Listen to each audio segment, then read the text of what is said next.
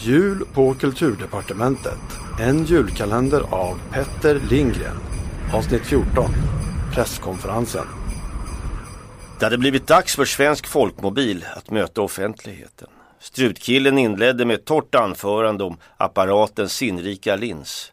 Avsedd att länka läsarens ögonrörelser till Skatteverket. Sen tog kulturministern till orda.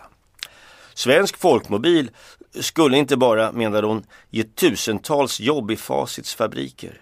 Vid dessa ord tog Strutkillen några underliga danssteg på podiet.